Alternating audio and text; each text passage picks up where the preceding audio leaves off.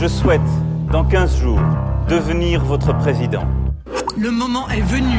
Je dois m'interroger sur ceux qui fuient le navire. J'ai échoué à déjouer le désastre qui s'annonçait depuis plusieurs années.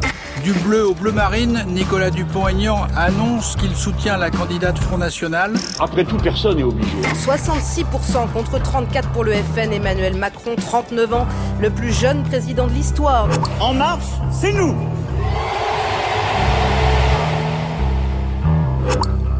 À la hussarde, sur France Inter. Bonjour et bienvenue dans ce nouveau numéro de À la Hussarde, l'émission qui se replonge au cœur de cette saison électorale 2016-2017, cette année de grands chambardements, année qui a vu plusieurs générations d'hommes politiques et de femmes politiques blackboulées, année au cours de laquelle le paysage politique, ses frontières, sa topographie, ses reliefs auront été radicalement transformés. Aujourd'hui, Marine Le Pen, le dernier combat, avec un petit point d'interrogation quand même, et avec nous pour revivre la campagne de la candidate bleu marine, Florian Philippot, ex numéro 2 du Front National et inspirateur de la stratégie, qui a tenté d'être l'inspirateur de la ligne politique de ce parti jusqu'à son départ après les dernières législatives. À la hussarde, le pouvoir ne se gagne pas, il se prend. Bonjour Florian Philippot. Bonjour. Euh, vous êtes euh, aujourd'hui à la tête du parti que vous avez créé, les Patriotes. Euh, vous êtes en froid avec Marine Le Pen. Euh, mais ça ne vous empêchera pas, je l'espère, d'avoir un regard euh, engagé, bien sûr, mais d'historien, c'est l'intérêt euh, de cette émission. et la question que l'on va se poser finalement aujourd'hui est la suivante. Pourquoi Marine Le Pen n'a pas pris le vent de l'histoire? Le vent de l'histoire qui semblait souffler dans son sens. Les Français en ont décidé autrement. Les hommes et les femmes politiques, c'est bien connu, sont les acteurs plus que les auteurs de l'histoire. Encore faut-il qu'ils sachent leur rôle, euh, qu'ils s'en saisissent. Le scénario de la présidentielle 2017 semblait écrit pourtant pour Marine Le Pen et euh, ce qu'elle représentait dans la sphère euh, politique française.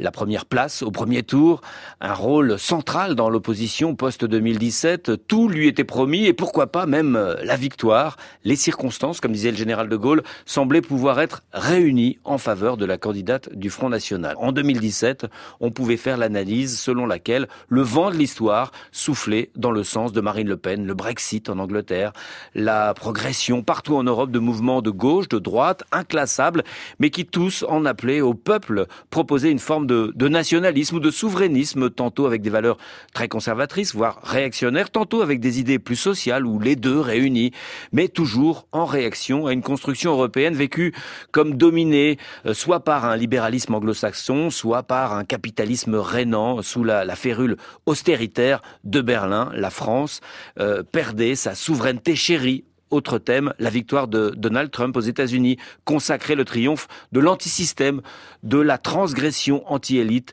cela même que Jean-Marie Le Pen, puis Marine Le Pen, incarnait en France depuis longtemps. Partout dans le monde, de la Russie à l'Indonésie, en passant par la Turquie, les pouvoirs forts semblaient avoir l'assentiment des peuples. Pourquoi ce mouvement mondial épargnerait-il la France D'autant qu'en rompant vraiment avec son père, en se déclarant pour la laïcité euh, républicaine, Marine Le Pen se débarrassait des vieux démons maurassiens euh, de son parti qui lui barrait à coup sûr la route du pouvoir. Elle se voulait l'héritière du gaullisme et plus le euh, détenant de, de, la France des pétainistes et de la France des cathédrales, de la France de l'Algérie française. Et puis, il y avait l'actualité, les attentats, la vague migratoire dans le monde intellectuel, l'émergence de voix dites anti-politiquement correctes, anti-bien-pensantes, ces concepts un peu flous, attrape tout, mais très prisés à la droite de la droite et que Marine Le Pen pouvait embrasser euh, aussi dans ses euh, diatribes anti-bobo toujours efficaces. Des géographes avaient établi que dans des zones dites périurbaines, eh bien, des Français déclassés, longtemps abstentionnistes, angoissés identitaires, pouvaient être un gisement de voix décisive pour Marine Le Pen. Marine Le Pen réalisera finalement un bon score au premier tour, mais elle ne s'approchera vraiment jamais du pouvoir. Florian Philippot, les circonstances, le tableau n'avait jamais été aussi favorable. Oui, en effet, on peut, voir les choses comme ça. On peut estimer que c'était peut-être euh, son tour à ce moment-là. Euh, même si je tiens à relativiser un tout petit peu l'introduction que vous avez faite, euh, je pense que la victoire, malgré tout, aurait relevé quasiment du miracle être en tête au premier tour. Oui, ça, ça aurait, ça aurait été possible. Après. Ça, ça aurait été possible euh, et faire un bien meilleur score au second tour et donc avoir derrière un, un, groupe parlementaire euh, abondant à l'Assemblée nationale également, bien sûr, avec un autre destin. Mais c'est vrai que porter des idées aujourd'hui euh, euh, nationales ou souverainistes ou patriotiques euh, nécessite d'avoir deux ou trois fois plus d'énergie, de travailler deux ou trois fois plus que ses concurrents. Il y avait aussi beaucoup de petits candidats qui se disaient souverainistes. ça s'était émietté dans ce camp-là. Oui, mais alors si vous voulez, moi je vais vous dire aussi très clairement le, le fond de ma pensée. à la limite, peut-être que tant mieux s'il y a eu le, ratage du débat de second tour. On va y venir, on va y venir. Tant mieux parce que ça a permis quand même de révéler certaines choses. Et c'est vrai que le combat patriotique français, qui n'est jamais terminé, et qui à mon avis est beaucoup plus proche de sa victoire qu'on ne le pense, euh, eh bien, euh, il doit passer à une génération d'après. Et peut-être que la grande limite de cette élection présidentielle pour Marine Le Pen, bah, c'était justement que un certain, un appareil avait fait son temps, ou avait fait le tour de lui-même, et n'était définitivement pas en capacité, en réalité, de rassembler une majorité de Français. Alors, on, va voir ce qui a péché avec vous. Euh, vous étiez-vous euh, trompé sur l'état de la France et des Français, ou alors était-ce la candidate ou l'appareil, comme vous le dites, qui n'était pas à la hauteur? Ça commence comme chaque année à l'automne, euh, au Front National, à Brachet, cette petite ville de Haute-Marne que vous connaissez bien, qui est dans votre région et qui fournit toujours des scores avantageux à Marine Le Pen. La candidate sort d'un long silence avec, vous allez l'entendre, l'ambition d'apparaître non pas comme une tribunicienne simplement protestataire, mais comme une femme d'État olympienne. Brachet, c'est un petit échantillon du peuple, mais à travers qui je peux m'adresser au peuple tout entier? Nouveauté en revanche chez Marine Le Pen, le tableau dramatique est entrecoupé désormais d'envolées lyriques sur la nation, le peuple, la souveraineté, un autre ton plus léger, plus optimiste, comme si Marine Le Pen avait compris que pour gagner, il va aussi falloir susciter l'espoir. Il faut croire en la politique, croire en l'État-nation. Oui, un peuple peut décider d'emprunter une autre voie. Oui, la liberté peut encore nous guider. J'y suis prête, avec le peuple et pour le peuple. Florian Philippot, vous avez entendu quand même, là, il y a, un petit peu de, hauteur de vue. C'est après quelques mois de silence médiatique? Oui, incontestablement. Je me souviens très bien de ce brachet de septembre 2016, qui était autrement plus optimiste et joyeux que le dernier que j'ai vécu, c'est-à-dire septembre 2017, quelques jours avant mon départ de ce parti. Et le discours n'était pas du tout le même d'ailleurs. Euh, il se trouve que, vous savez, moi, si je suis venu en 2000, enfin j'ai rencontré Marine Le Pen en 2009 et je suis venu en 2011 là-bas. Si je suis venu au Front National, c'est parce que d'abord c'était la seule offre souverainiste véritablement à l'époque, sérieuse. Et puis parce que j'avais senti ce souffle que voulait, cette, ce qu'on appelait la dédiabolisation, cette, cette ouverture que voulait incarner à l'époque Marine Le Pen. Et c'est vrai qu'en septembre 2016, on la sent encore. Voilà. On sent encore cette volonté plutôt d'optimisme, de renouveler, de dépoussiérer le discours. Et je pense que c'est cela. Alors on est peut-être à la fin de la séquence, mais c'est ça fondamentalement qui avait permis cette progression inédite, historique du Front National entre 2011 et 2016 dans les urnes, l'ayant fait passer progressivement au statut euh, non volé, euh, vérifiable dans les urnes de premier parti de France. Je vous propose d'écouter une autre archive de, de Brachet, toujours du même discours. J'ai pris mes distances euh, pendant quelques mois avec le commentaire futile du quotidien pour me concentrer sur les sujets essentiels et rencontrer les Français. En cette rentrée, c'est à vous que j'ai voulu réserver mes premières paroles publiques.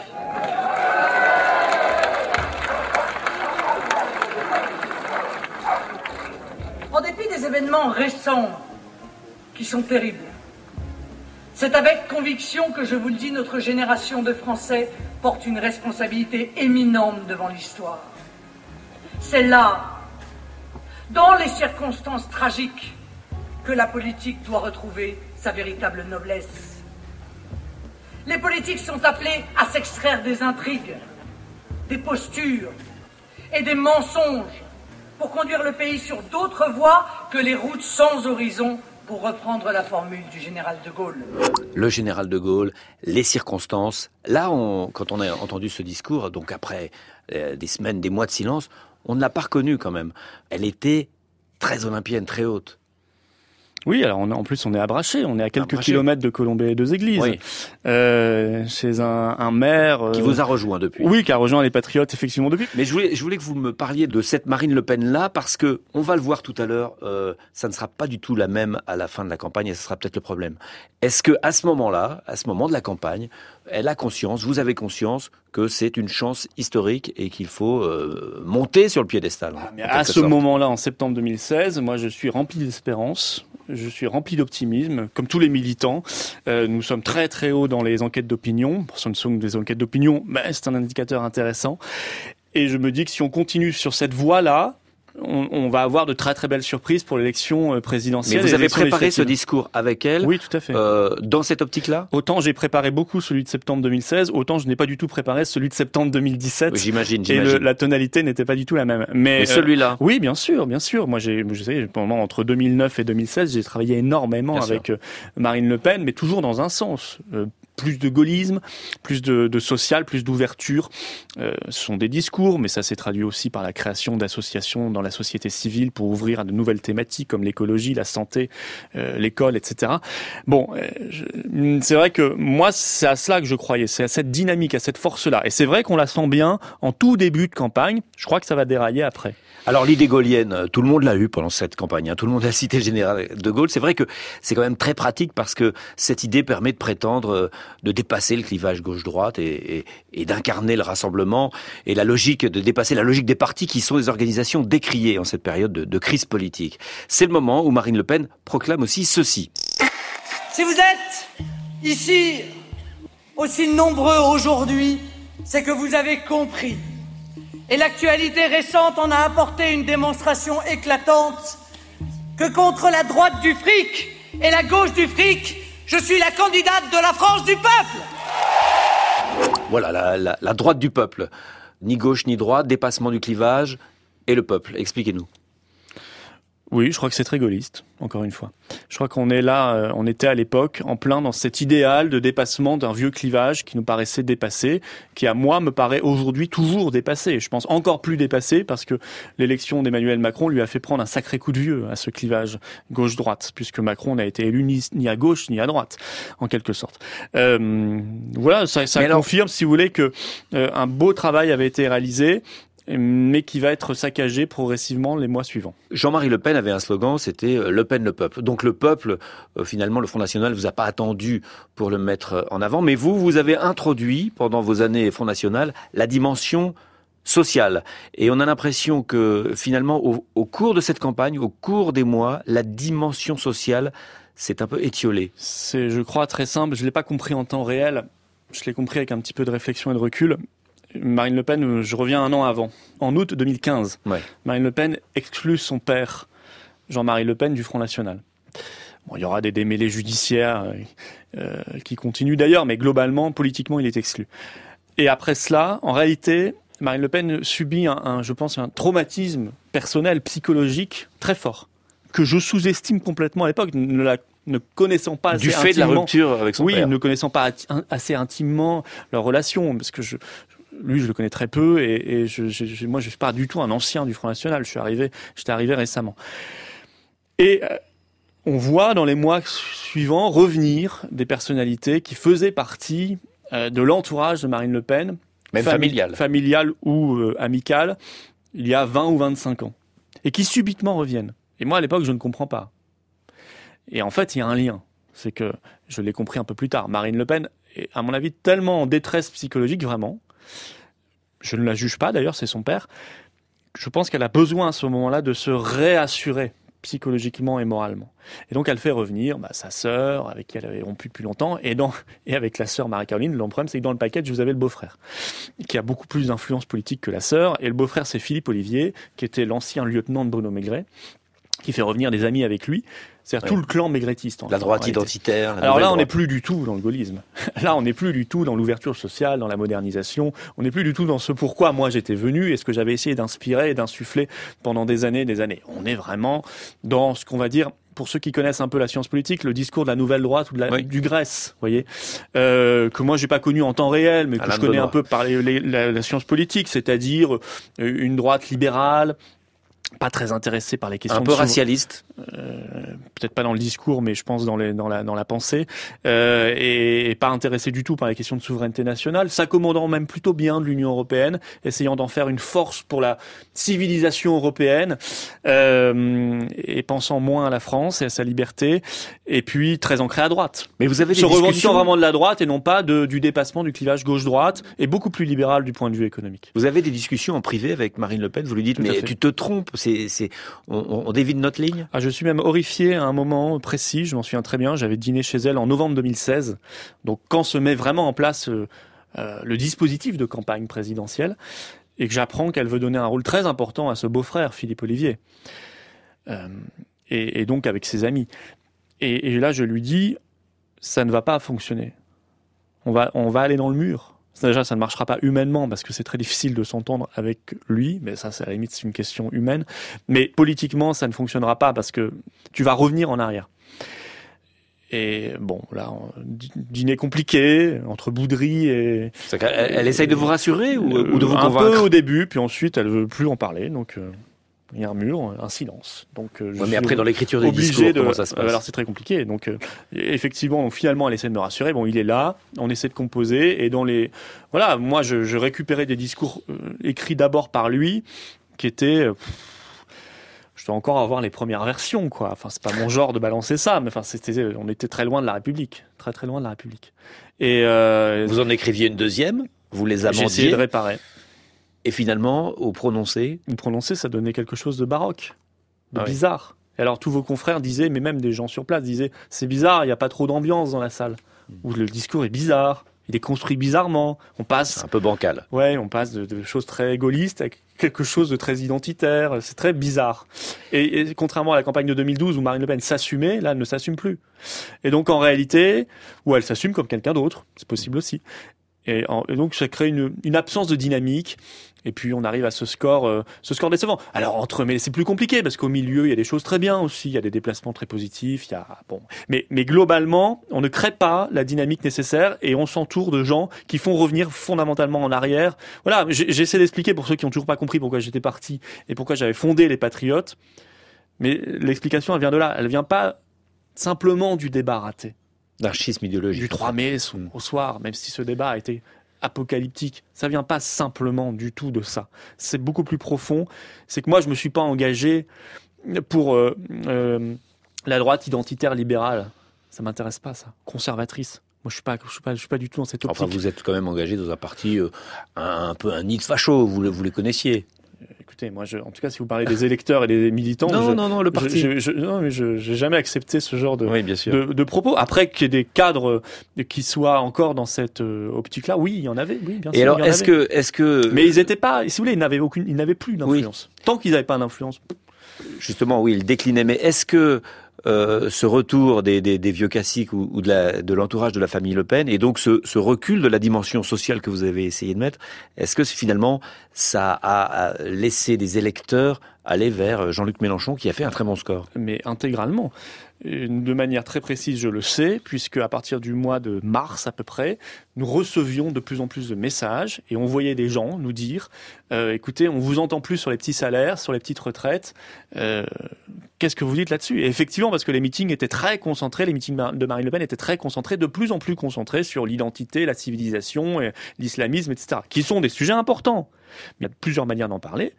Et on peut être très républicain sur ces sujets-là, en tout cas c'est mon optique. Et puis en plus, on ne peut pas parler que de ça. Évidemment que la question des injustices sociales, des services publics, de l'accès aux soins et d'autres, d'autres, des petites retraites et d'autres sujets sont fondamentales. Et si on n'en parle plus en période présidentielle, eh ben on perd des électeurs. Et on voyait ces électeurs effectivement filer notamment vers Jean-Luc Mélenchon. Je pense que ça a coûté à Marine Le Pen 4 à 5 points au premier tour. Alors on est à l'automne de 2016. Euh, Emmanuel Macron est sorti du gouvernement. Son ambition se précise. François Fillon euh, va gagner la primaire. La gauche semble totalement hors jeu. Euh, la voie paraît royale pour Marine Le Pen à ce moment-là. Et euh, c'est le moment euh, qu'il choisit en novembre d'aller à New York. Marine Le Pen a retrouvé à New York un homme qui se présente comme un ami de longue date, Georges Lombardi, un businessman américano-italien qui appartient à la Ligue du Nord, le parti populiste d'Italie, et qui avait organisé pour la candidate frontiste une réception mercredi soir pour lever des fonds. C'était une rencontre privée avec des amis à nous, des gens qui ont la possibilité de l'aider, des entrepreneurs, des hommes d'affaires, des industriels. Et si elle est ici, c'est parce qu'il se trouve que je vis ici. Car Georges Lombardi habite la Trump Tower. Il est un des voisins et proche de Donald Trump. D'après le site Politico, il serait devenu le fixeur européen du futur président, celui par qui passent les hommes politiques de droite et d'extrême droite pour espérer obtenir un tête-à-tête avec lui, même si cela ne réussit pas souvent. D'ailleurs, le service de presse de Donald Trump indique que Marine Le Pen n'a rencontré aucun membre de son équipe.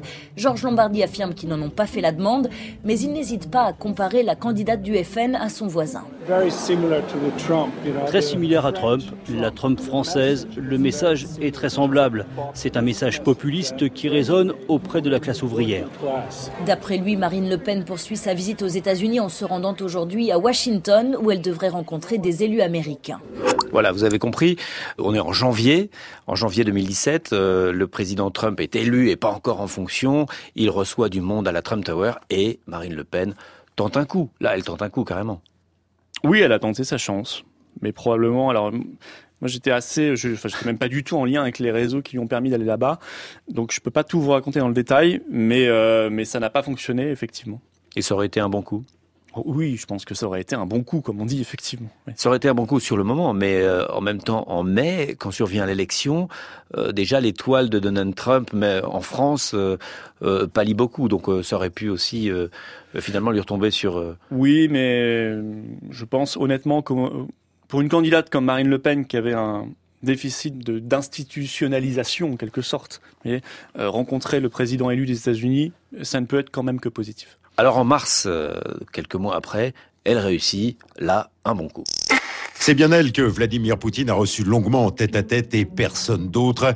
Si Marine Le Pen ne veut rien dire de ce que lui a confié le président russe, la candidate laisse entendre que le chef du Kremlin a souligné quand même qu'elle représentait un mouvement qui est de plus en plus entendu en France. Et Marine Le Pen de renvoyer l'ascenseur, Vladimir Poutine représente une nation souveraine, une vision du monde qu'il partage désormais avec Donald Trump aux États-Unis, vision qui est aussi la mienne, martèle la candidate. Alors, est-ce que cette rencontre peut aider Marine Le Pen dans sa campagne électorale Ça n'est pas l'objectif. L'objectif, c'est de démontrer que, euh, euh, encore une fois, il y a des intérêts communs, que les nations euh, doivent agir ensemble, et notamment contre les gigantesques dangers mondiaux que représente le développement du terrorisme islamiste. Donc il faut que toutes les grandes nations puissent euh, sincèrement, réellement, honnêtement, euh, fraternellement se mettre ensemble. Si elle était élue à la présidence de la République, Marine Le Pen ferait tout pour lever les sanctions européennes qui frappent la Russie. Moscou, Hervé Toutin, France Inter. Là, on est toujours, euh, Florian Philippot, dans la construction de la stature présidentielle d'une candidate qui était jusque-là protestataire. Oui, oui, oui, incontestablement, bien sûr. On est dans, dans cette construction-là. Et je pense qu'il y a aussi des sujets de fond qui doivent être abordés avec le président russe, comme avec les autres chefs d'État, euh, la lutte contre le terrorisme islamiste et la coopération, euh, les grands sujets internationaux, et bien sûr, incontestablement. Je ne sais pas si depuis le président russe regrette d'avoir euh, accordé cette entrevue, c'est pas impossible. Mais, mais à l'époque, oui, c'était là aussi plutôt un coup positif pour la campagne.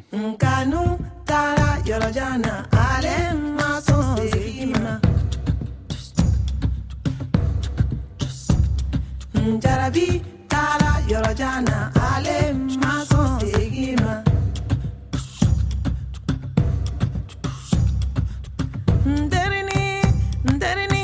bɛ di sa. Ne jarabi n b'a fɛ ka ɲalɔ ɲɛ la sa. Ne kanu I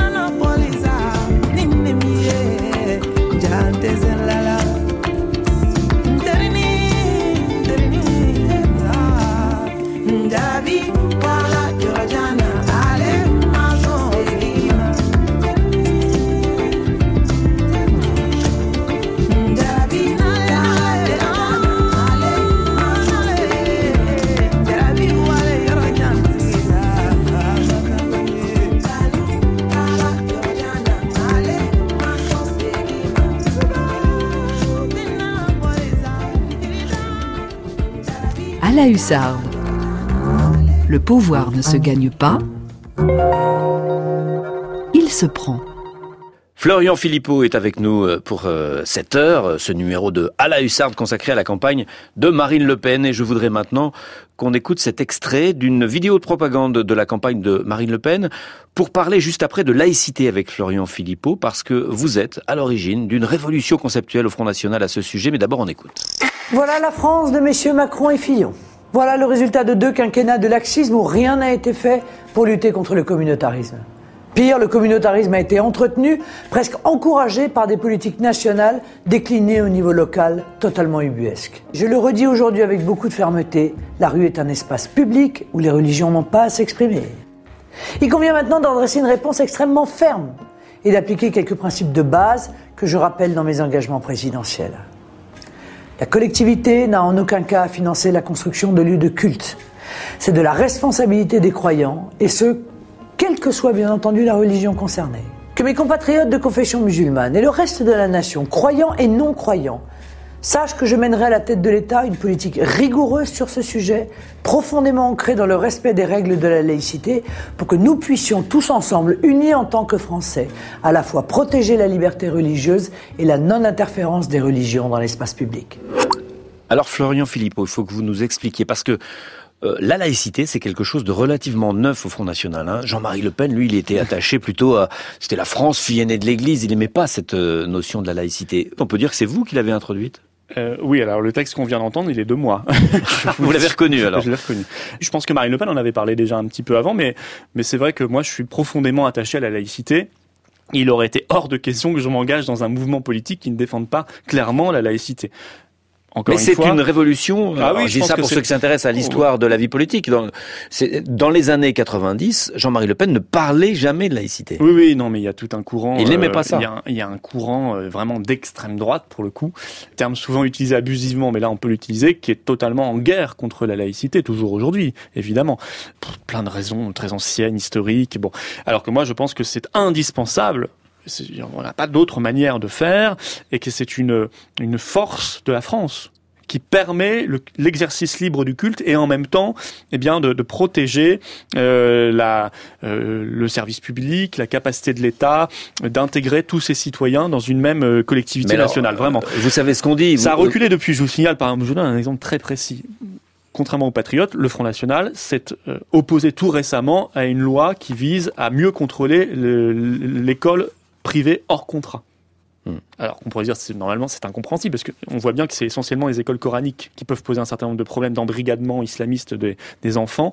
Et on, on, Donc la laïcité recule au Front Et en National. réalité, le Front National s'y est opposé parce que ils ont une pensée pour les catholiques traditionnalistes Donc, qui tiennent ou intégristes qui tiennent vous certaines voyez, de ces écoles. Donc on voit que il y a une critique, il y a une critique. Vous savez, alors que nous, savez si bien. vous voulez, patriotes, on a été favorable à cette mesure de, de meilleur encadrement. C'est vrai, il y a une critique. Vous voyez ce qu'on disait euh, quand vous avez introduit la laïcité euh, dans la doctrine du Front National, c'est finalement euh, une façon euh, de recycler euh, une forme de xénophobie. On ne dit plus euh, les Arabes dehors, on dit les, les musulmans dehors. C'est ça a été pris par certains comme ça. Certainement Oui, pas par mais vous, alors là, mais bah, euh, alors, là maintenant que vous, Par vous moi, absolument jamais. Non, mais maintenant que vous moi, je n'ai constatez que vous, haine pour personne. quand vous n'êtes plus là, la laïcité recule au Front National, c'est qu'il y avait, il y a eu un petit peu une, une instrumentalisation de la Ah, laïcité par certains. Peut-être que certains ne l'ont jamais comprise ou faisaient semblant de la soutenir parce que le chef Marine Le Pen la soutenait à l'époque. Euh, et aujourd'hui, probablement qu'ils se sentent beaucoup plus à l'aise parce que je n'entends plus vraiment Marine Le Pen parler de laïcité, vous l'aurez remarqué. Ouais, alors on arrive au, au premier tour. Marine Le Pen est donc qualifiée avec seulement un peu plus de 21% des voix.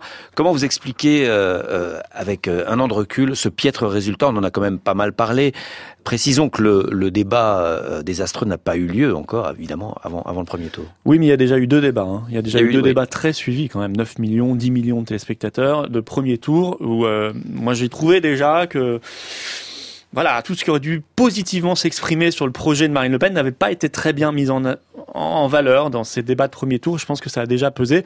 Mais ce qui a fondamentalement pesé, je pense, euh, ce qui a fait perdre 4 à 5 points, c'est le recul sur ce qui avait été qualifié de marinisme, c'est-à-dire cette capacité à être dans le social, euh, à, voilà, à faire vivre un, discours plus large sur les questions écologiques, sur les questions d'école, sur les questions d'accès aux soins. Et ça, on ne le retrouvait plus, en tout cas très peu dans la campagne de premier tour. Je pense que ça a pesé. Et bien, logiquement, bah, comme le front commençait déjà à se rétracter sur ses fondamentaux, bah, assez logiquement, le score électoral a commencé lui aussi décliner, à se euh, euh, recontracter sur ses fondamentaux, c'est-à-dire euh, une base aujourd'hui, à mon avis, entre 7 et 10 Ah oui, c'était 10%. C'est les Oui, fondamentaux terme, du fond. D'accord. Oui, je pense aujourd'hui, mais ça peut encore baisser. Enfin, vous savez, ils sont tombés à 4% en 2007 hein, aux législatives.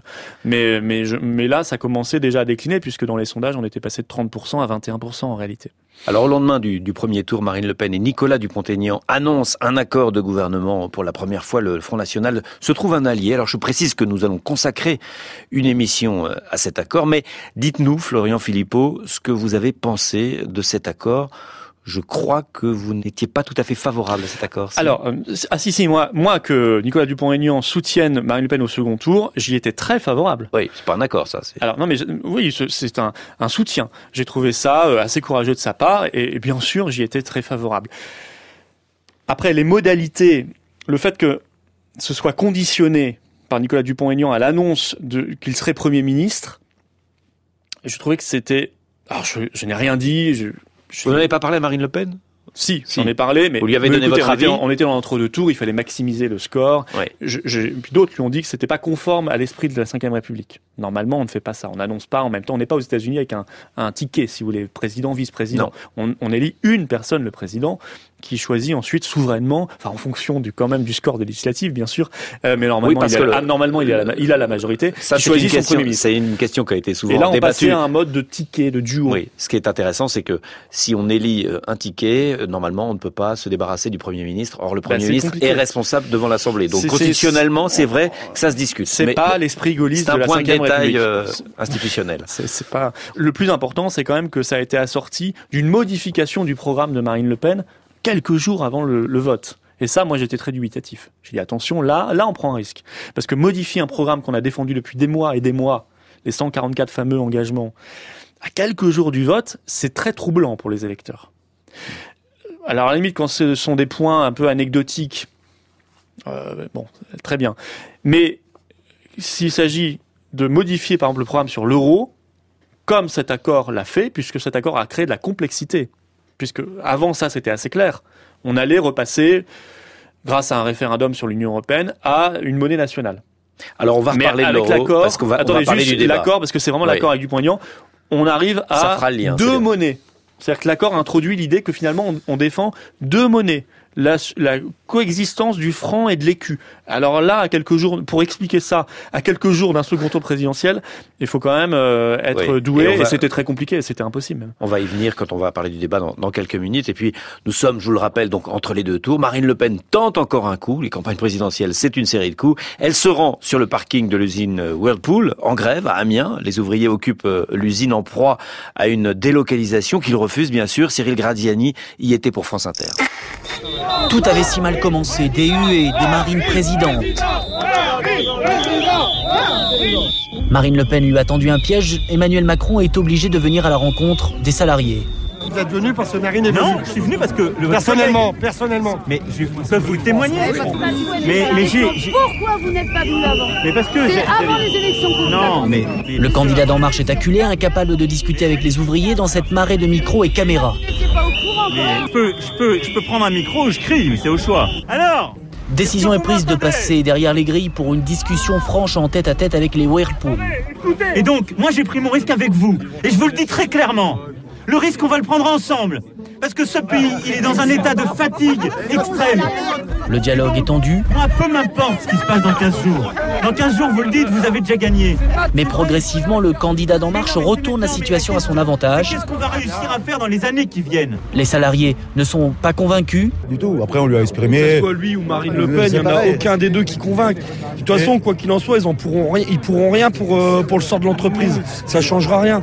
Ni par lui ni par Le Pen, mais en venant au contact, Macron a vraiment sauvé le coup. Voilà, euh, vous avez trouvé finalement avec euh, Emmanuel Macron, Florian Philippot, vous avez trouvé plus gonflé euh, que plus audacieux que Marine Le Pen. Oui, il a plutôt, on va dire, sauvé le coup. Euh, en tout cas, certains médias l'ont aidé à sauver le coup, parce que je vous rappelle qu'il est retourné sur le site de Whirlpool avec ses propres caméras, en mettant à la porte les journalistes, et que les journalistes ont plutôt accepté sans rien dire, ce qui m'avait, moi, un peu étonné à l'époque. Je me suis dit, si Marine Le Pen avait fait la même chose, je pense que ça aurait entraîné une, une indignation générale. Mais il a, effectivement, Il il, a un pool, ouais. il a plutôt, à, à Whirlpool, euh, sauvé la mise. Mais Whirlpool, la venue de Marine Le Pen, surprise, ça s'est fait très simplement. Elle présidait une réunion d'équipe de campagne. Le jeune là-bas élu conseiller régional Éric Richermos, qui est maintenant chez nous, qui était à l'époque en charge de la Somme, du département de la Somme pour le Front National, était avec ses équipes depuis des semaines et des semaines sur le piquet de grève, sans caméra, sans rien. Euh, il m'appelle, il me dit si Marine veut venir, c'est maintenant. Je vais la chercher en pleine réunion. Je lui dis si tu veux y aller, c'est maintenant. Tu prends une voiture, on prévient aucun journaliste, tu y vas maintenant, tu y es dans une heure et une heure et quart. Elle euh, plante la réunion sans rien dire à personne, elle ne pouvait pas. Elle va dans la voiture, une heure et quart elle y- plus tard elle y est, elle rejoint ce jeune Eric Richermos sur place, et, euh, et là des médias qui étaient là euh, ou qui sont arrivés un peu plus tard, eh bien euh, voient la scène.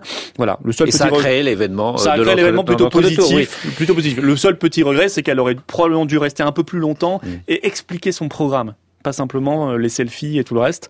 Euh, à mon ce avis, pu faire Emmanuel Macron. oui, à mon avis, c'est ça le petit, le petit manque, Mais le petit vous- manquement. Mais pour vous, Mais globalement, c'était quand le- même une bonne le- opération. Pour vous, la catastrophe industrielle, c'est le débat. Euh, Ah alors, oui, on va aussi consacrer une émission au débat. Donc, euh, euh, nos auditeurs peuvent déjà d'ailleurs, euh, en, en allant sur le site de, de France Inter, trouver les podcasts de l'ensemble de, de nos émissions, dont, dont celle euh, consacrée au débat. Mais quand même, Florian Philippot, ce débat. Oui, ça a été, on en a tellement parlé déjà, mais ça a été, ça a été terrible, oui. Alors, est-ce que c'est l'ambiguïté idéologique que vous nous avez bien décrite, ou l'ambiguïté même programmatique euh, autour de l'euro, où euh, l'arrivée de Nicolas Dupont-Aignan crée un, un flou, ou est-ce que on peut se poser la question est-ce que il y a un problème de capacité personnelle de Marine Le Pen, de capacité de travail, par exemple? Honnêtement, euh, je pense qu'il y a beaucoup de facteurs conjugués. C'est très compliqué de vous répondre parce que ça reste un mystère, je pense, à peu près pour tout le monde. Je vous donne un exemple très concret qui montre le mystère. Nous avions négocié avec le CSA et l'équipe Macron qui était OK que pour la première fois, il y ait une carte blanche dans ce débat de second tour. C'est-à-dire que ce sont les candidats qui ont le droit de choisir un sujet. Ça n'existait pas. Euh, c'est nous qui l'avions proposé.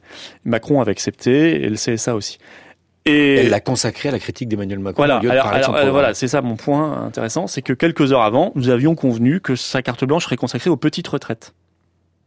Et moi, j'étais en éloge et je découvre en direct qu'elle répond aux journalistes Ah bah non, moi je n'ai pas de carte blanche. Et s'en suivent deux minutes d'attaque, euh, de pilonnage d'Emmanuel Macron, ce qu'elle avait déjà fait pendant deux heures auparavant.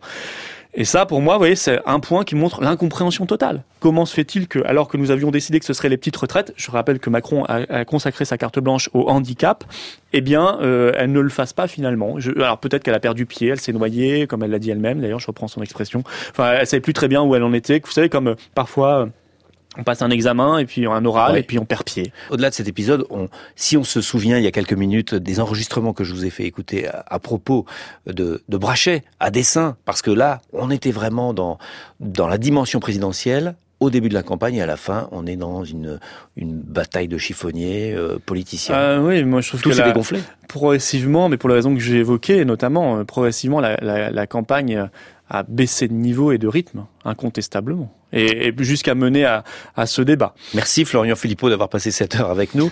Vous avez un projet de livre euh, pour raconter toute cette expérience je suis en train de l'écrire, mais c'est pas. Je reviendrai un petit peu sur tout ça et des choses que j'ai pas en- pu encore dire, euh, mais c'est surtout consacré à l'avenir, le projet des patriotes. En quoi le patriotisme, c'est ça vraiment le fil rouge de ce livre, c'est en quoi le patriotisme est une notion terriblement moderne pour embrasser les grands sujets contemporains qui sont les nôtres. Alors on parlera de d'intelligence artificielle, euh, de crise écologique, de crise démocratique et de plein d'autres sujets. Merci, c'est fini pour cet épisode Merci de à la Hussarde 2017. Merci d'avoir passé cette heure euh, avec nous. Imaginé par Thomas Legrand et Christophe Barrère, documenté par Martine Messonnier et ficelé par Stéphane Ronxin. Avec à la technique aujourd'hui Bertrand Durand. Et samedi prochain, à la même heure, eh il y aura une autre émission à 13h pour un, un nouvel épisode de À la Hussarde 2017. Le pouvoir ne se gagne pas, il se prend. Bonne semaine à tous.